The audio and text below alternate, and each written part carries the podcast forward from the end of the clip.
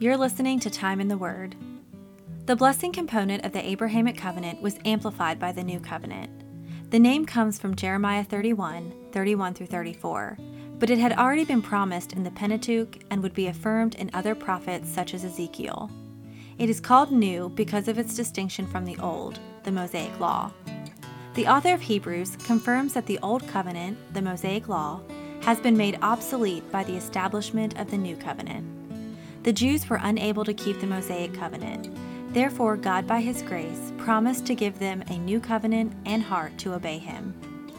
Dr. Gonzalez explains that since these covenants are all from Israel's past, some have improperly taken them away from Israel and applied them to the church today. They adopt the erroneous opinion that Israel's promises have transferred to the church. One of the essential principles of the Abrahamic covenant was that it was unconditional and eternal. Abraham did not have to do anything to receive or maintain this covenant. When God reaffirmed his covenant with Abraham, he solemnized his divine oath with the offering of sacrifices. Let us listen as Dr. Gonzalez continues his study on end times prophecy.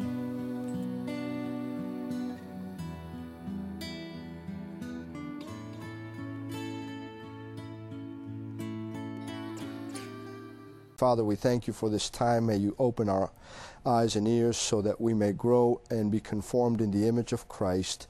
May we apply what we learn to our daily lives so that others may see Jesus in us. For it is in His name we pray.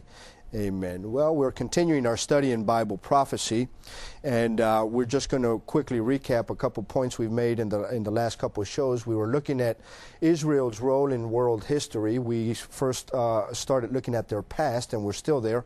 We looked at the Abrahamic covenant, the Palestinian or land covenant, and the Davidic covenant, all essential uh, in, in, uh, so we can properly interpret Bible prophecy. The last one we started talking about was the New Covenant, and we said that this uh, covenant was first found in Jeremiah chapter 31. In fact, in Jeremiah 31, verses 31 through 34, we, find, we find the name of this covenant where it's spoken of as the New Covenant. And it's spoken of as a new covenant in opposed to the old covenant, mean, meaning the Mosaic uh, covenant, the law covenant.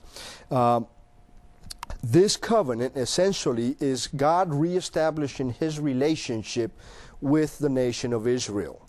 Uh, it is in, it is new in that regard. Now, in, in uh, I want to read uh, to you real quickly in Ezekiel chapter 36, verse, verses 26 through uh, 27. Uh, this is what it says: "I will give you a new heart." and put my put a new spirit in you. I will remove from you your heart of stone and give you a heart of flesh. And I will put my spirit in you and move you to follow my decrees and be careful to keep my laws. This is the new covenant, and this is essentially what God is going to accomplish in the hearts of the Jews uh, at that time. He's reestablishing his relationship with the Jews. You need to remember that, uh, as we had originally said in, in our very first uh, program dealing with Bible prophecy, that when the prophets often were given the uh, prophecy, they would see one thing occurring right after another, not realizing that there were valleys or gaps of time in between. In this particular case, uh, in, for instance, in Isaiah, when he was given prophecy regarding the first coming of Christ and prophecy regarding the second coming of Christ, uh, we know that Isaiah missed seeing the gap of time between those two peaks, those two uh, prophecies, from his point of view, from his perspective? Well, one of those gaps has to do with the church age. During this church age, and oftentimes it is referred to by some as a as a, as a parenthesis, where God ends His dealings with the Jews and the church begins, and that parenthesis opens, and He's dealing with the church uh, during the church age, and at some point uh, the rapture takes place, the church age ends, and God goes back and and uh, to dealing with the Jews and to reestablishing that relationship. That is what this covenant is all about, and it's new in relation to uh, as opposed to the old one. In Hebrews chapter uh, eight and verse thirteen, listen to what the author of Hebrews says: By calling this covenant new, he has made the first one obsolete and what is obsolete and aging will soon disappear. Well, what is that which is becoming obsolete? The, the Mosaic law, the, the, the old covenant. Uh, so we know that God will seek to reestablish his covenant, his relationship with the nation of Israel. Now, the promise to Israel and Judah uh, is made by God and is ratified through the death of Jesus Christ on the cross. Now, the church currently enjoys or uh, the church currently shares in some of the spiritual blessings of that new covenant. But we need to understand here the new covenant will not be fully experienced until Christ has returned, established his kingdom, and until he has fully dealt with the Jews to the extent that the Jews are now believers in the Messiah. They have accepted Jesus Christ as their Lord and Savior. And if you look at the uh, Jeremiah chapter 31, particularly verses 31 through 34, that passage anticipates a millennial kingdom where King Jesus is literally and physically reigning and the ideal circumstances on planet Earth are characterized by that kingdom. Listen, there will be a time, there will be a time in world history. This is after the the the, the at the at the second coming when he establishes his kingdom once he's judged the nations. There will be a time in human history where everybody on planet Earth will know the Lord. And in fact, the Bible tells us that there will be a time when there will be absolutely no need for evangelism or evangelization because everybody will have a relationship with God. And we read the passage where it says that He will remove the heart of stone and give them a heart of flesh, and He will place the Spirit in them. This is the Israel who has now acknowledged and accepted the Lord Jesus as their Messiah, as their King. So in in uh, uh, it is also confirmed as an everlasting covenant by the statements found uh, uh, in, in a number of passages. But for example, I won't read them, but I'll give you the reference Isaiah chapter 61, verses 8 and 9, and Ezekiel 37, verses 21 through 28. There are seven points that I want to bring out real quickly about the new covenant. In those passages, we find seven specific points. One, Israel will be regathered. Uh, two, Israel will be one nation ruled by one king. This is, of course, during the millennium uh, uh, reign of Christ. Three, Israel will no longer be an idolatrous people or a nation. They will be cleansed and they will have experienced the forgiveness of God. Fourthly, Israel will dwell forever in the land after regathering. They will never be scattered again from the promised land. Five, the covenant of peace will, uh, uh, will be everlasting with the nation of Israel. Six, God's tabernacle will be with them, meaning He will be present with them in a visible way. And finally, Israel uh, will be known among the Gentile nations as a nation blessed by God. Listen, the only hope Israel has today, the only hope the Jew has today, is the fact that God is faithful and one day He will fulfill the covenants that He has made with, uh, with Abraham and David and so on. That is the hope they have. One of these days, at the second coming of Christ, they will fully experience and live that new covenant. And once again, uh, uh Understanding these covenants are essential to understand biblical prophecy. Okay, now we're going to get into Israel's present, and maybe if we have time, we will discuss Israel's future. What about Israel today? We said that it is imperative to study their past because their covenants, the covenants made with Israel, play a significant role in understanding biblical prophecy. If we don't understand their past, we will certainly not understand the importance of the, the present and the future uh, role that Israel play in the world. Now listen, the promises of God made to Israel have not been transferred or applied to the church. Those are promises that are still promises made to Israel, and they will be fulfilled one day because God is a faithful God and He will not lie and He will not break the oath that He has made. Listen, there, there are essential principles of the Abrahamic covenant that are unconditional and eternal. So let's look at Israel's present uh, or, or Israel today. Listen. I'm going to bring up some points of how God is dealing with the, with the nation of Israel today. Number one, God has retained, listen, God has retained Israel as his chosen people. Israel are still God's chosen people. Let me read you a couple verses of scripture here. Paul, in writing to the Roman church, chapter 11, verses 1 and 2, listen to what Paul says. I ask then, did God reject his people? I mean, what does that mean?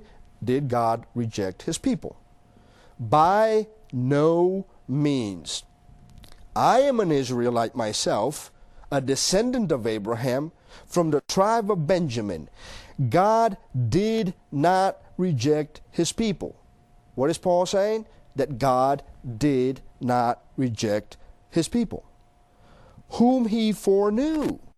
Listen, plain English. And remember, we don't allegorize or spiritualize the text unless the text tells us to look for, for a meaning elsewhere. We interpret Scripture literally. We look at the words, we look at the grammatical, the grammar, and we look at the historical context. Paul is saying in Romans chapter 11, verses 1 and 2, that God has not rejected the nation of Israel. They are still his chosen people, and one day he will continue to deal with them. And he goes on in the same chapter, verses 28 and 29. Let me read you that portion.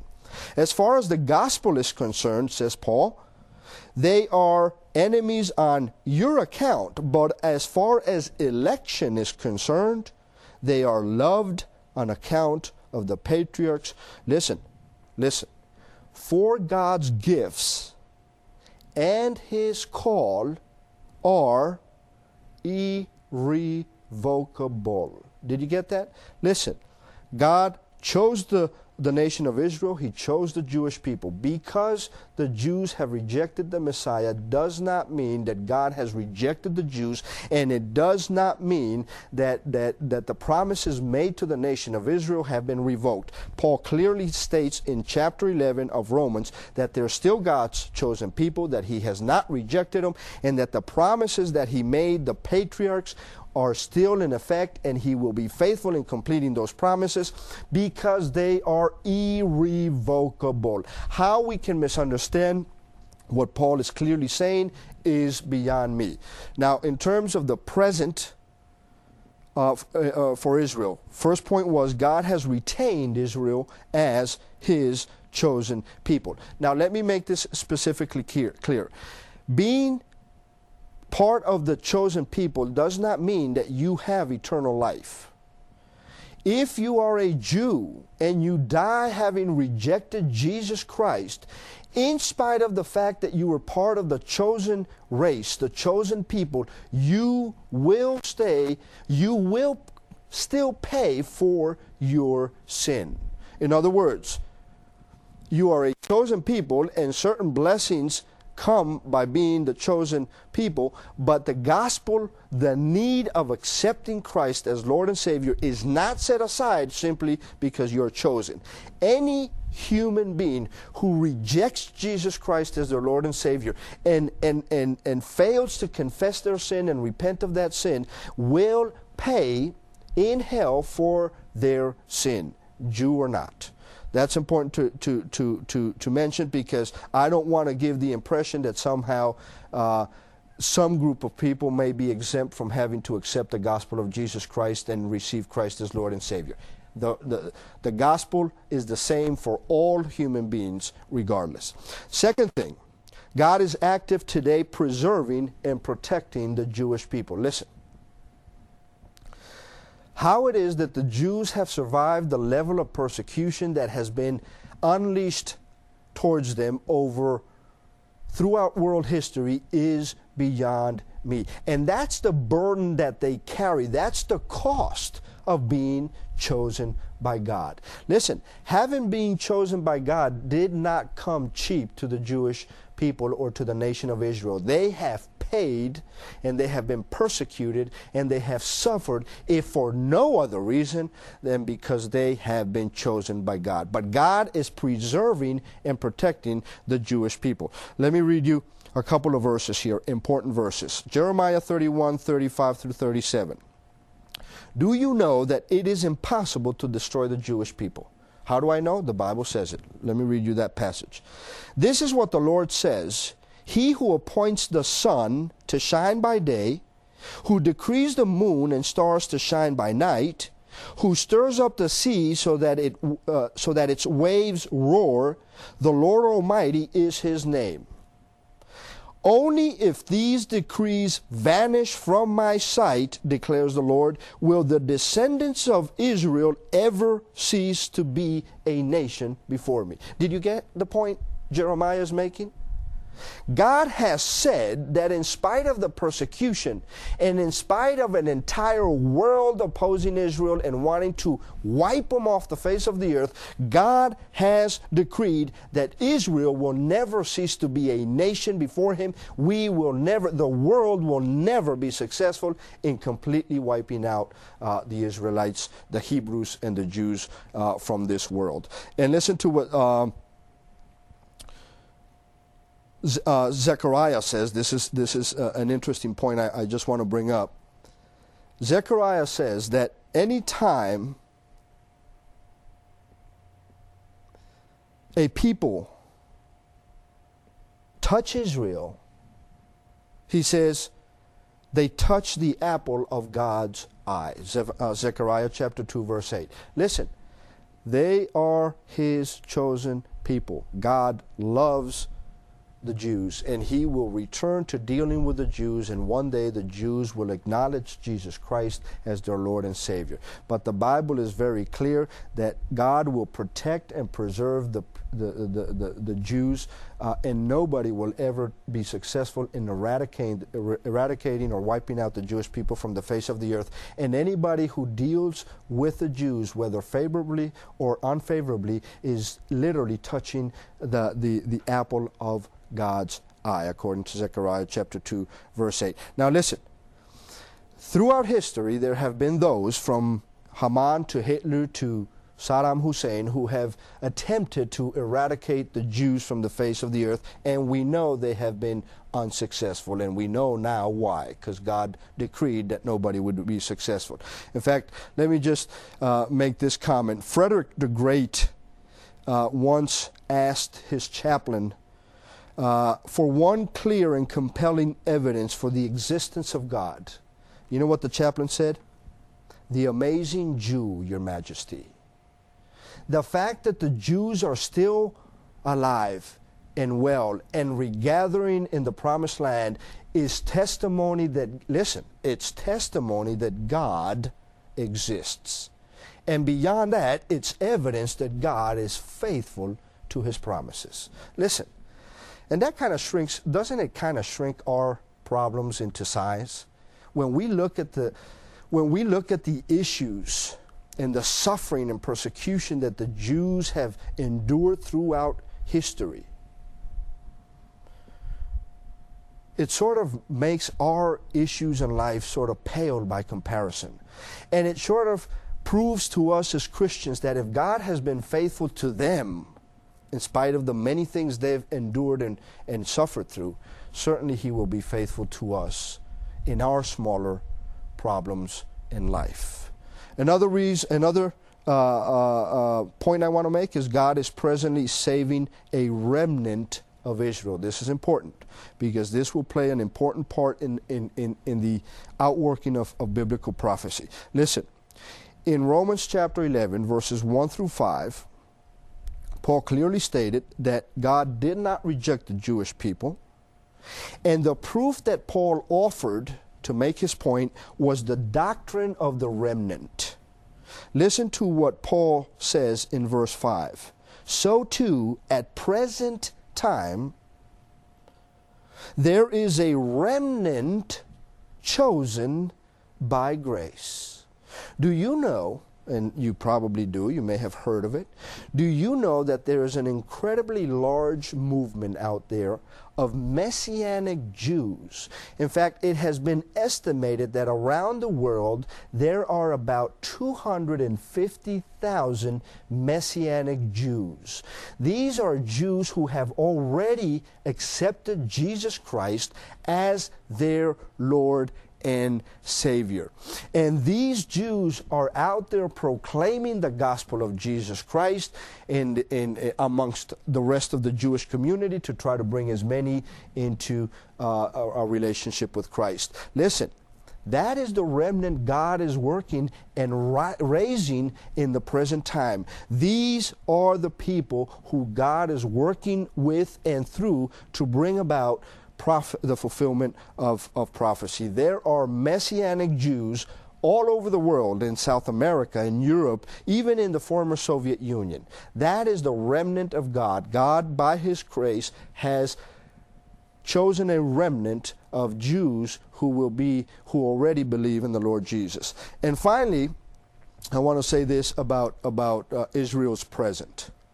God is restoring, listen, God is restoring the Jewish people to the promised land. I just want to give you some interesting facts about world history. And, the, you know, this is, this is world history. You can just go out and get a, a, a history text and, and verify this information. Listen, the Jews had been in exile for nearly 2,000 years.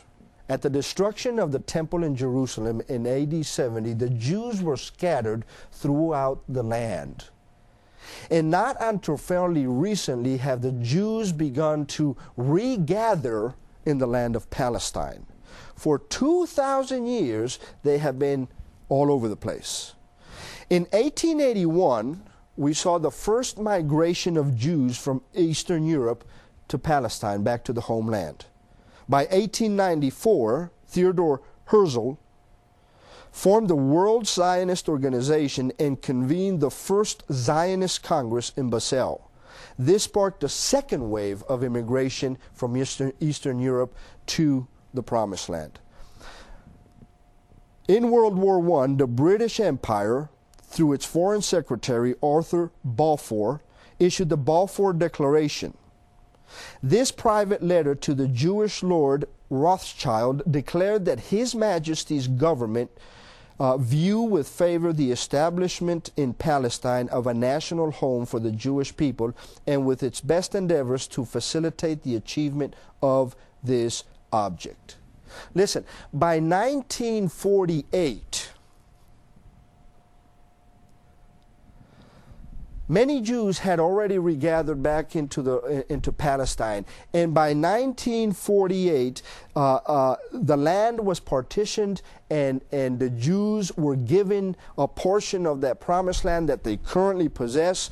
And in 1948, the United Nations uh, recognized Israel once again as a sovereign nation. Listen, we have seen biblical prophecy literally be fulfilled in our generation. Many of the biblical prophecies, uh, a number of them we have seen. The fact that the Jews are once again back not possessing all of the promised land, they certainly don't extend to the boundaries originally given to Abraham, but the fact that the Jews have regathered and they have come from all over the world, and they're once again a sovereign nation, is Bible prophecy coming true. They had been scattered for 2,000 years, and all of a sudden they're being regathered in the promised land. Now, I understand that they're coming back in sin since they still reject the Messiah, but God is bringing them back in preparation for the events that are to take place and in preparations to one and for all deal with them and, and, and make them believers